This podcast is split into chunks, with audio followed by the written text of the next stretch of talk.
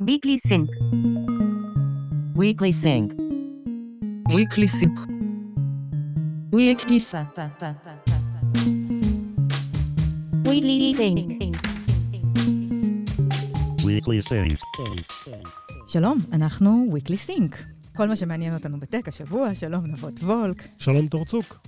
אה, אתה יכול להתחיל להתנהג יפה, אנחנו כבר ב live, כמו בכל יום ראשון, אנחנו live ב Twitter Space. אה, זה קורה כל יום ראשון, ב-6 ו-20 בערב, ואת הפרק השבועי שלנו, של Weekly Sync, יהיה ניתן למצוא ביום שני, כמו בכל יום שני, באתר הארץ ובכל פלטפורמות הפודקאסטים. אנחנו מתחילים אה, בבוטנים. יאללה, קדימה. אנחנו פותחים עם חדשות מכיוון אפל. בשבוע שעבר, בזמן שאנחנו חגגנו את שבועות, הם גם הביאו ביקורים בכנס המפתחים והמפתחות השנתי, ה-WWDC, Worldwide Developers Conference, שמאוד יצירתי. כן, זה, שם, זה אירוע שקורה כל שנה ביוני, זה לא איזה אירוע מיוחד. לא היה הכרזות מדהימות אצל, כל, אצל שאר החברות, לא איזה משהו שאנחנו זוכרים. הייתה שנה יבשה. יחסית. אני חושבת שזה במידה מסוימת קשור לזה שאנחנו בדיוק שנתיים אחרי הברקס הגדול של הקורונה. אני מאמינה שכל מי שהיה לו על הפרק איזשהו פרויקט גדול בתוך הקורפורייטים, אני לא מדברת על חברות קטנות יותר, שבהן זה כמובן מובן מאליו, אה, כל מי שבעצם היה לו איזה משהו מרחיק לכת, אה, קיבל לפני שנתיים אה, הקפאה של תקנים, של תקציבים. יכול להיות שאנחנו רואים את זה עכשיו, בא לידי ביטוי בכנסים בסך הכל משעממים. לא יודע בקשר לתיאוריה שלך, יכול להיות שהיא נכונה. אני יכול לספר לך על האירוע של אפל, שזה היה בעיניי אירוע מאוד מוזר, כי הם הטיסו עיתונאים לקופרוטינו. עיתונאים ישבו שם, בקמפוס של אפל, וראו בעצם פרסומת שעתיים למוצרים של אפל. בסדר, מי שרצה קיבל את זה. בלי במה, בלי משהו מרגש, בלי דוברים, בלי לראות ב live. היה דמו אחרי זה של המוצרים, אולי בשביל זה הם נסעו, אבל הם ישבו וראו, אשכרה דחפו להם שעתיים פרסומות information כזה, אמריקאיות, של המוצרים של אפל. אירוע שמתחיל בשבע דקות, ובדקתי את זה, ההכרזה התחילה בשבע דקות על זה שעכשיו אפשר לערוך את ה lock screen של האייפון, ואת יכולה לשנות שהוא יהיה יותר מותאם אישית אלייך. נראה לי, וואלה, אם זו ההכרזה הגדולה שלכם, אז, אז יש בעיה.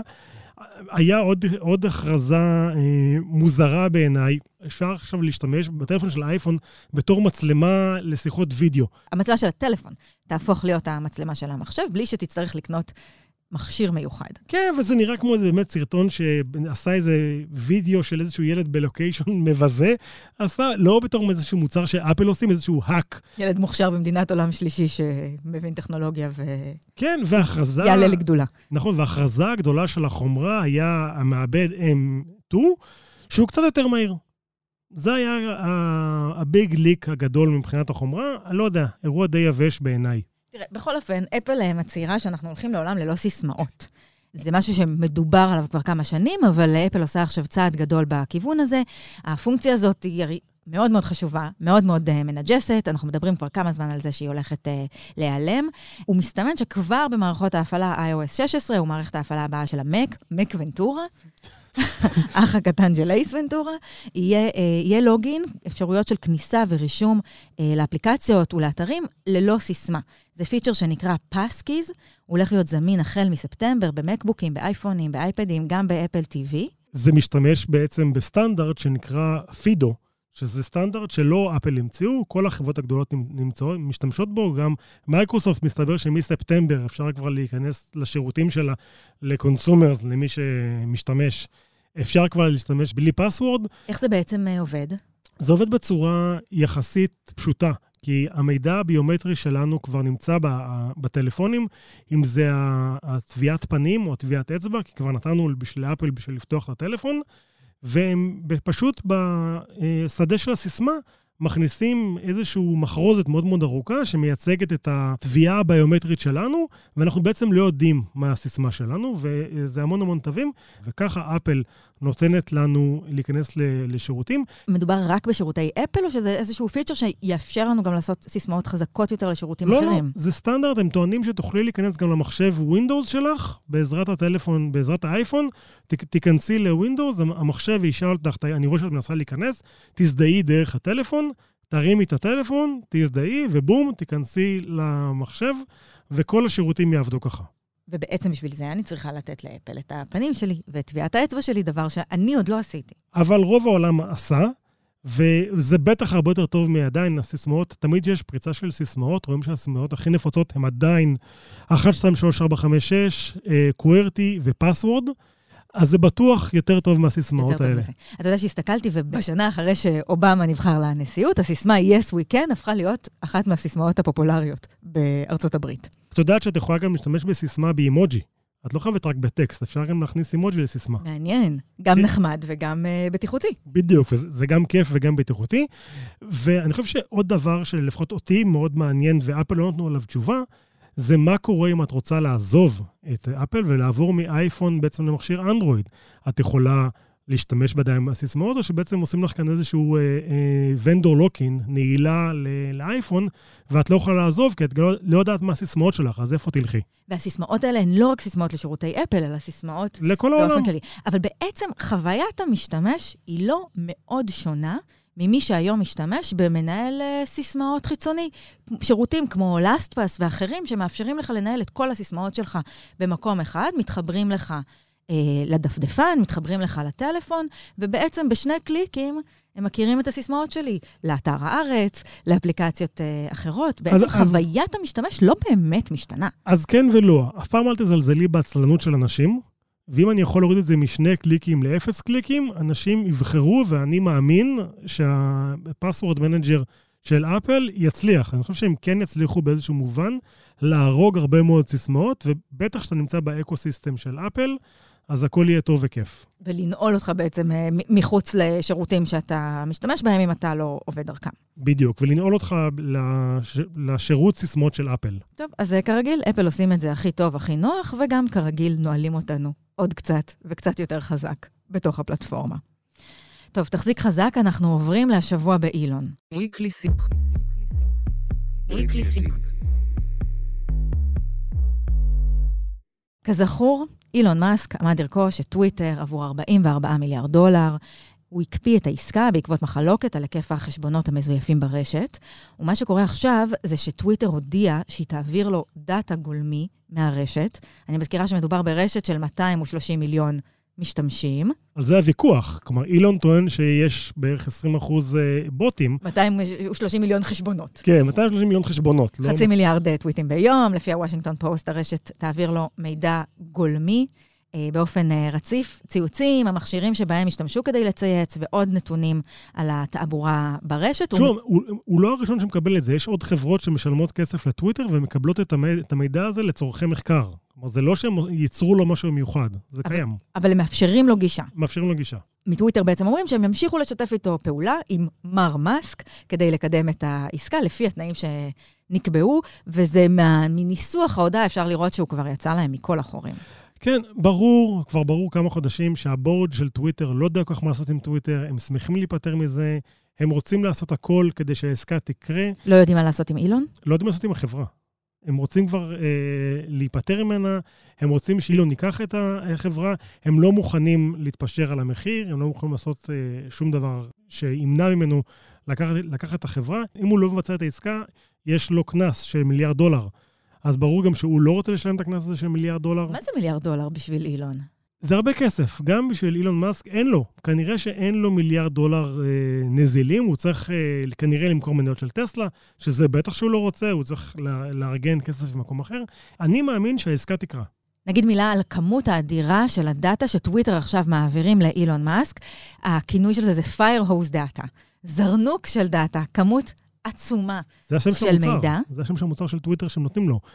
כן, זה כמות עצומה של data שעוברת כל הזמן, כלומר, זה לא עוצר, הוא מקבל את ה stream של ה data והוא צריך לנתח אותו באיזושהי אה, אה, צורה אינטליגנטית, לא ברור איך הוא יעשה את זה. כי- צריך להשקיע המון המון משאבים בעצם בשביל להוציא insights מתוך הדבר הזה. כן, בשביל להבין כמה בוטים יש. הם, הוא בעצם, הם עשו לו פרקטיקה שידועה בהרבה מקומות של אה, קח את כל המידע, שבור את הראש, נכון? זה מה שאמרו לו. לא באמת עזרו לו, אתה אומר, זה לא עשו לו ג'סטה. לא עשו ג'סטה, עשו לו כאב ראש, אבל שוב, אני חושב שאילון אוהב את זה. אילון אוהב את, ה, את הכאב ראש, הוא אוהב את האתגר, הוא אוהב להסתכל על הדאטה, והוא... ויש לו את המשאבים. ויש לו את המשאבים גם לנתח אותם. נזכיר שכאן אצלנו בוויקלי סינק, דניאל אביטל מחברת uh, צ'ק, שנלחמת בבוטים באינטרנט, העריך שהיקף הבוטים בטוויטר הוא לפחות 12 אחוז. אז יהיה מעניין. וזה לא אה, הסוף של השבוע באילון, זה אפילו לא קרוב. כנראה שאילון לא האזין לנו לתוכנית האחרונה, אה, והוא הודיע להנהלת טסלה שנגמר הסיפור של עבודה מהבית, ושהעובדות והעובדים מצופים לעבוד 40 שעות בשבוע לפחות מהמשרד, או לעזוב. האימייל הזה מהר מאוד דלף החוצה, ומאסק הגיב אליו בטוויטר, שבעצם מי שלא מתאים לו מוזמן לעשות את עצמו עובד במקום אחר. מה, מה שהוא אמר זה, מי שלא מופיע למשרד, מבחינתי אני מבין שהוא לא עובד יותר בחברה. זה היה הניסוח שהוא אמר.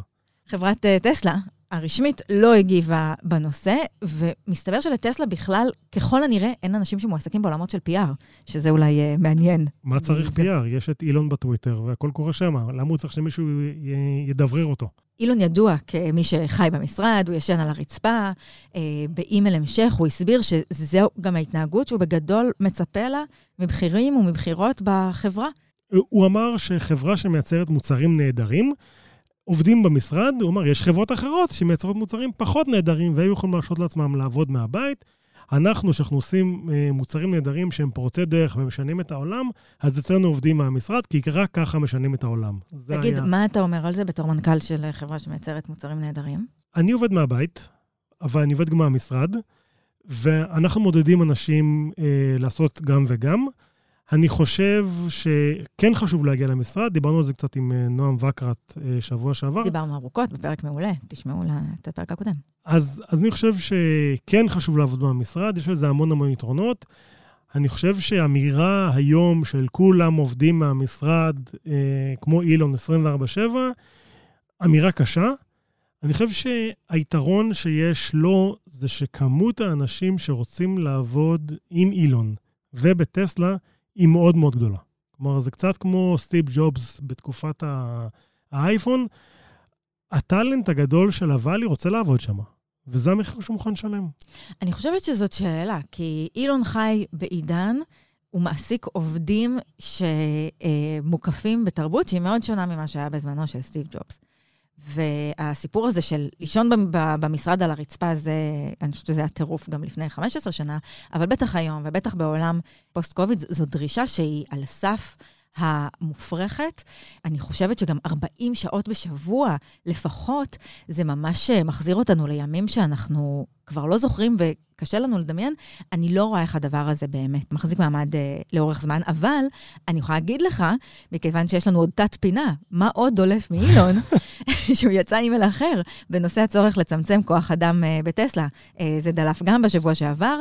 מעבר לזה שהם אה, מקפיאים אה, גיוסים, כמו הרבה מאוד חברות אחרות, הוא חושב שהיו יותר מדי אה, גיוסים בתקופה האחרונה, ויש יותר מדי עובדים ועובדות באזורים מסוימים. הוא לא מדבר על האנשים שאשכרה בונים מכוניות, בטריות, פאנלים אה, סולאריים, הוא מתמקד בעובדים הקבועים.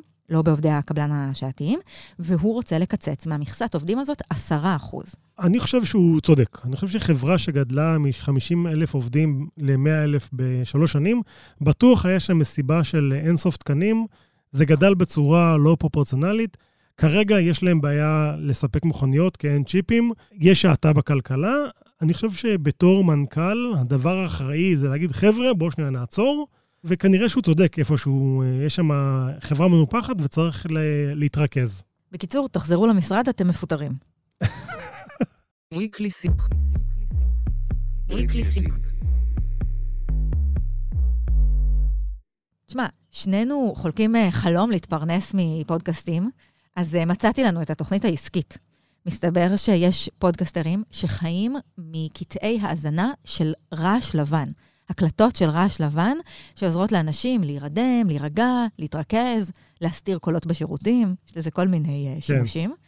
אתה מאזין לרעש לבן? אני לא מאזין לרעש לבן, אני יודע על הרבה אנשים שמאזינים לרעש לבן, ו- ומסתבר שאפשר לעשות הרבה כסף בתחום הזה, והסיבה היא, היא בגלל שהגדולות עוד לא שמה, ויש כל מיני פודקסטרים שעושים אלפי דולרים, אה, אפילו עשרות אלפי דולרים בחודש, מפודקאסטים של רעש לבן, ואני רוצה לקחת אותך אה, לסיפור של, על בחור שנקרא דרמקון. שמעת פעם על דרמקון?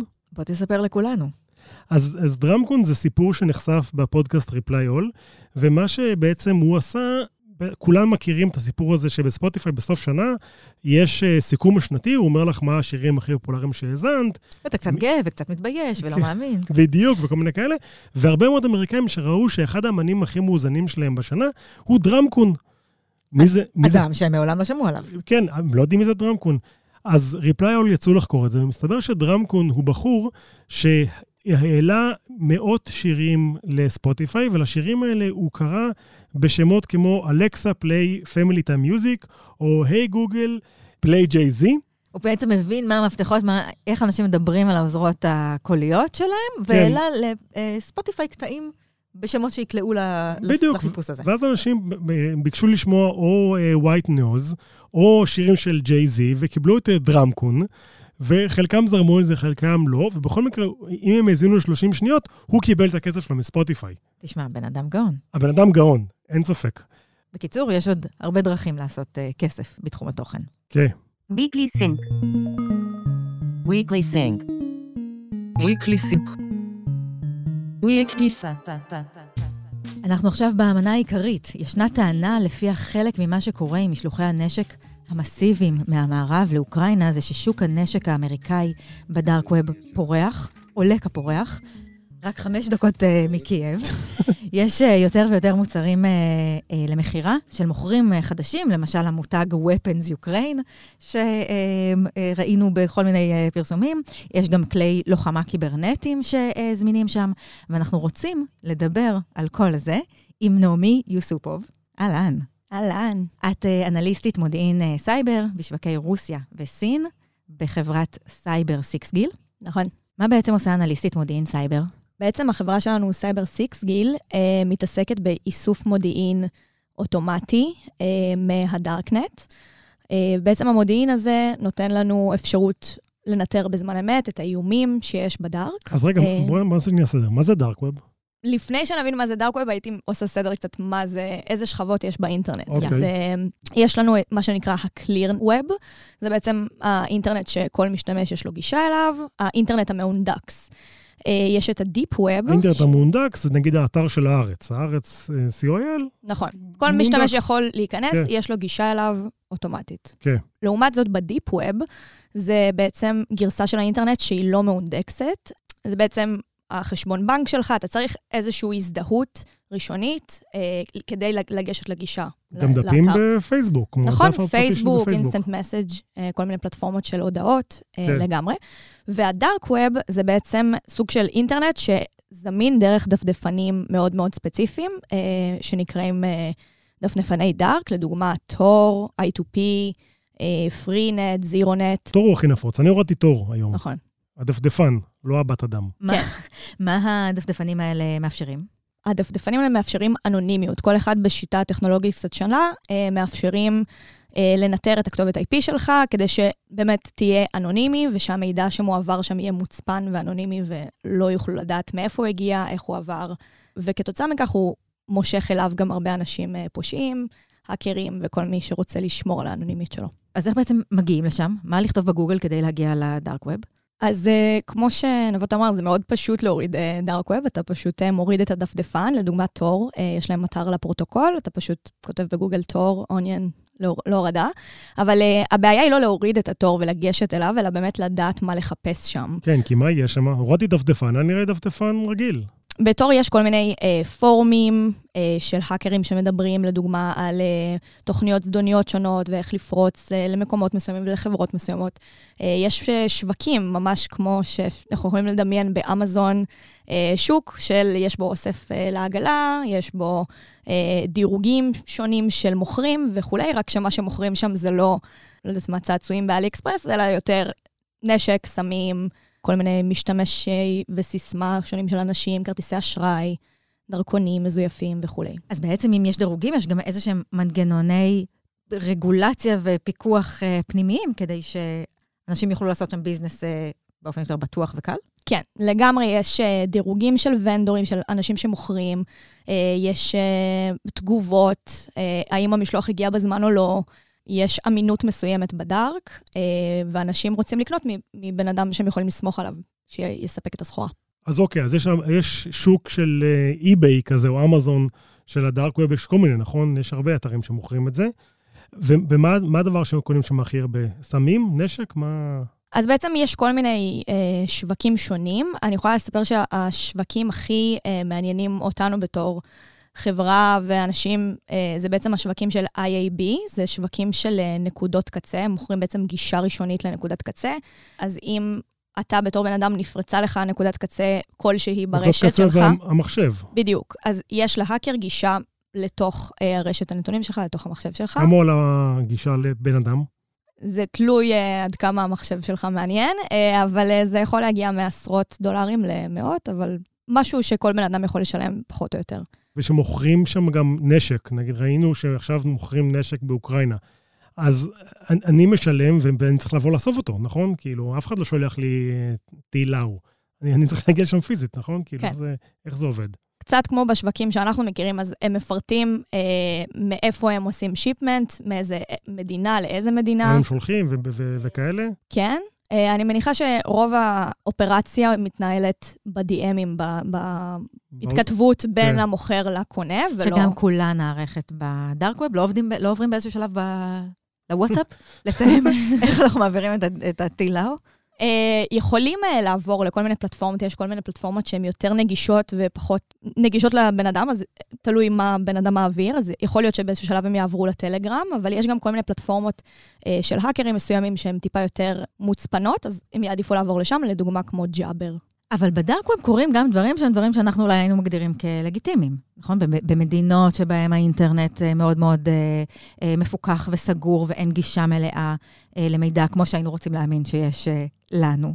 נכון. גם, גם לזה משמש נכון, הדארק ווב. אז בעצם לפעמים לדארקנט יש אה, אה, ככה שם רע, שזה רק המקום של הפושעים, רק המקום של אה, מחפשי הדברים הרעים, אבל אה, יש בו גם איזשהו, בגלל האנונימיות שלו, יש גם אה, איזשהו פן של אה, אנשים שמחפשים דבר אמת, לדוגמה טוויטר או ל-CNN וכל מיני אתרי חדשות, הם מפרסמים, יש להם גם כתובות אוניון בשביל משטרים כאלה שלא מאפשרים גישה אליהם. ל-BBC ראיתי, הם מפרסמים ממש, יש להם אתר באוקראינית, אתר ברוסית ואתר אה, בינלאומי בדארק ווב, למי שנמצא כרגע ברוסיה כן, ובאוקראינה. שלא יכול לגשת לשם דרך האינטרנט הרגיל שלו, אה, ומנסה בעצם לדעת מה, מה קורה.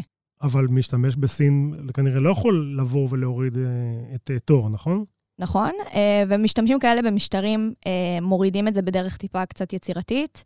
הם מורידים את זה משהו, דרך אה, משהו שנקרא תור ברידג'ס, כל מיני גשרים.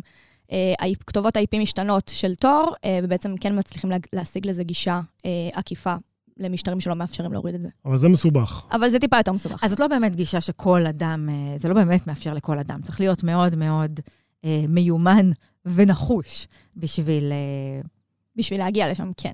נעמי, אני, אני קראתי שהיום אפשר להשיג שם גם כלי פריצה ברמה צבאית. את, את ראית את דברים כאלה שם? אתה יכול לה- להרחיב על זה?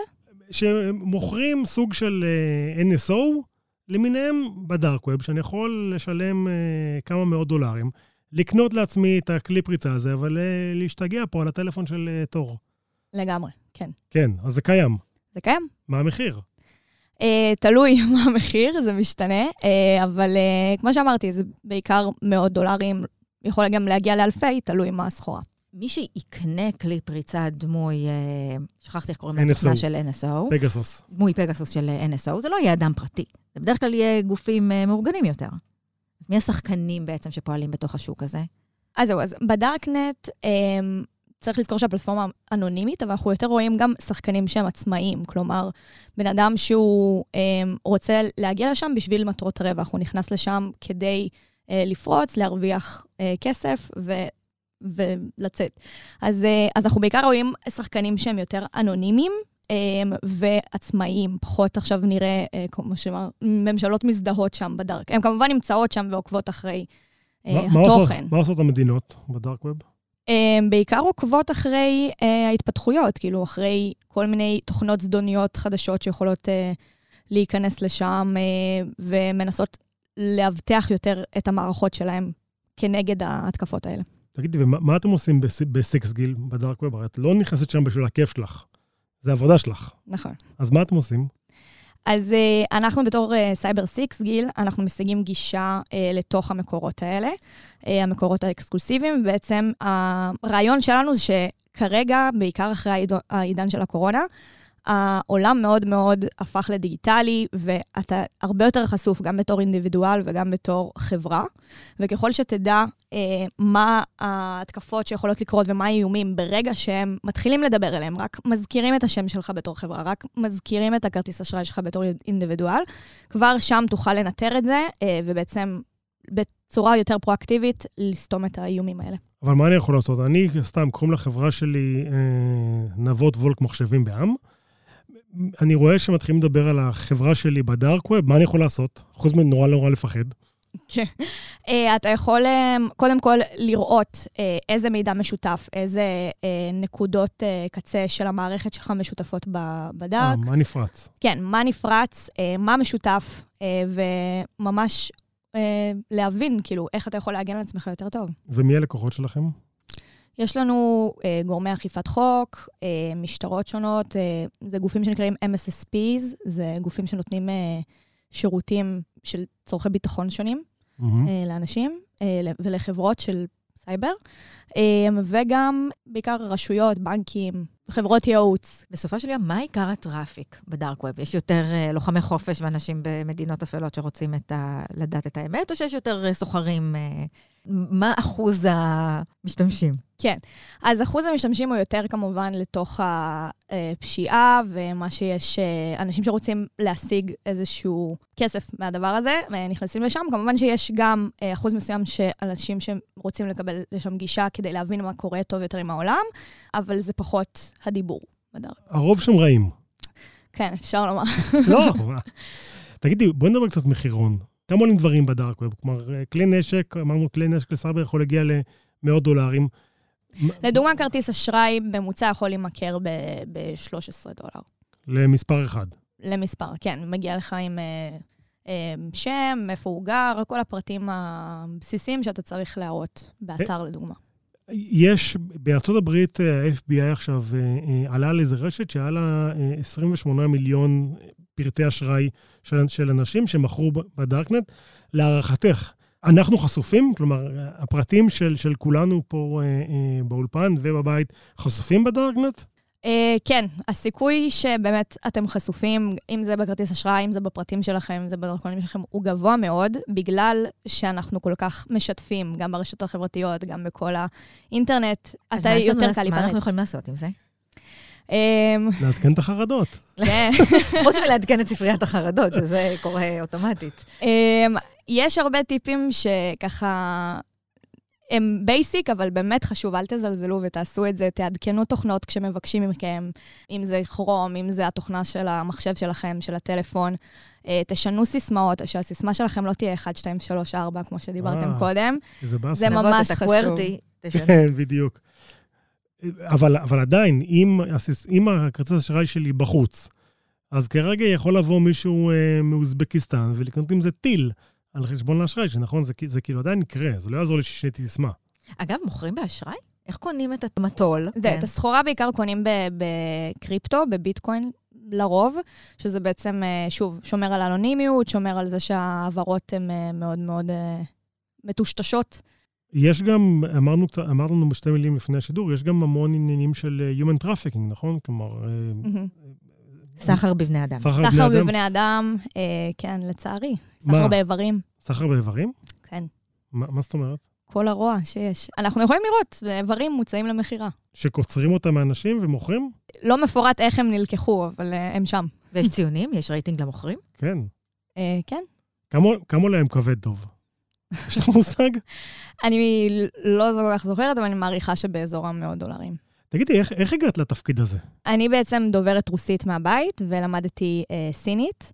אה, ובעצם מה שאני עושה ביום-יום, אני מנטרת את השווקים האלה, גם רוסיה, גם סין, אה, ובעצם נכנסת הר- הזה, ולמדת. מדעי המחשב, או, שלא היית קשורה לזה בכלל? לא, האמת שלא הייתי קשורה לזה, אני יותר אה, בצד הסיני, והכשירו אותי בסייבר, אז תודה רבה. לא לי. ל... לסייבר לס- סיקס גיל. לסייבר סיקס גיל. מה את ממליצה למי שמאזינה לנו עכשיו ורוצה להיכנס להיות אנליסטית בדארק ווב? מאיפה להתחיל? אני חושבת ש, שהכי חשוב זה באמת הרצון אה, ללמוד ולהתפתח, כי מה שכל כך שונה ב, בתחום הזה של הדארק זה שהוא מאוד מאוד אה, מצריך מחקר בלתי נגמר. אה, אז, אה, אז הייתי מחדדת את ש- כישוריה במחקר. צריך להיות גם נפש אה, מאוד מאוד לא עדינה כן, להיכנס לדארק ווב. כן, רואים דברים קשים. אז איך בעצם אתם כחברה יושבים ומנטרים את הדארק ווב? אז uh, יש לנו כל מיני כלים אוטומטיים, uh, שברגע שאנחנו מגישים, משיגים גישה לאיזשהו אתר uh, בדארק, אנחנו בעצם אוספים משם את כל המידע שמשותף. מה שקשה, כמו שאמרתי, זה בעצם להשיג את המידע, להשיג את הגישה לאתר. Uh, לפעמים בן אדם צריך uh, להמליץ. להמליץ עליך מבפנים, תודה, וזה בעצם החלק הקשה, אבל once, ברגע שאתה בפנים אה, ויש לך את הגישה הזאת, אה, אז היא בעצם אוטומטית, והאיסוף שלנו קורה בזמן אמת, ובגלל זה מאוד מאוד קל אה, להבין מה קורה. אבל אני מניחה שגם מי שמפעיל את האתרים הוא לא פראייר, ויודע, כמו שאת יודעת מה האינטרסים שלו, יודע שגם מסתובבים אנשים שמחפשים אה, לנטר אותו. נכון, לגמרי, אה, וזה בעצם אחד האתגרים שלנו אה, בתור, אה, בתור צוות, בתור אה, מחלקה של, אה, של מפתחים. אה, אנחנו נערכים לאתגרים האלה. אתם לוקחים את הדארק ווב ושמים אותו ב- בווב. לגמרי. אנחנו הופכים את הדבר הבלתי חפיס ל- ל- שאפשר לחפש אותו. מדהים. אני חושבת שאנחנו נפתח את זה עכשיו אה, ליושבי הספייס. כן, מישהו שקורא לעצמו טרול רוצה לדבר.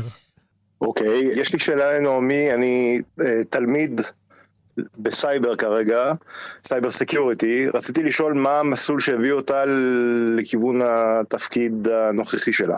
אמ, אז כמו שנבות אמר, אה, לא היה לי רקע מיוחד בסייבר, והגעתי לשם באמת בזכות השפות שאני דוברת. אמ, אבל בתור אה, בן אדם שלומד security, באמת תוכל אחרי זה להתקדם לכל מיני תפקידים של SOC, שזה Security אה, Analyst, Security Operations נראה לי, שבעצם אה, מתעסק יותר בצד הטכני של איך נראות התוכניות זדוניות האלה ומנטר אותן. יאללה, תודה, טרול. Weekly Sync. Weekly Sync. Weekly Sync. Weekly Santa. עד כאן, weekly sync להשבוע, אנחנו live בטוויטר space בכל יום ראשון ב-6 ו-20 בערב, ואת הפרק של weekly sync ניתן למצוא בכל האפליקציות. את התוכנית עורך דן ברומר הקוסם, ואת המוזיקה עיצבה שני אבירם. תודה גם לאמיר פקטור ולאסף פרידמן שהפיקו וערכו. תודה רבה לנעמי יוסיפוב, תודה רבה נבות וולק. תודה רבה, תור צוק. נתראה בשבוע הבא. יאללה, ביי. Weekly Sync. Weekly Sync.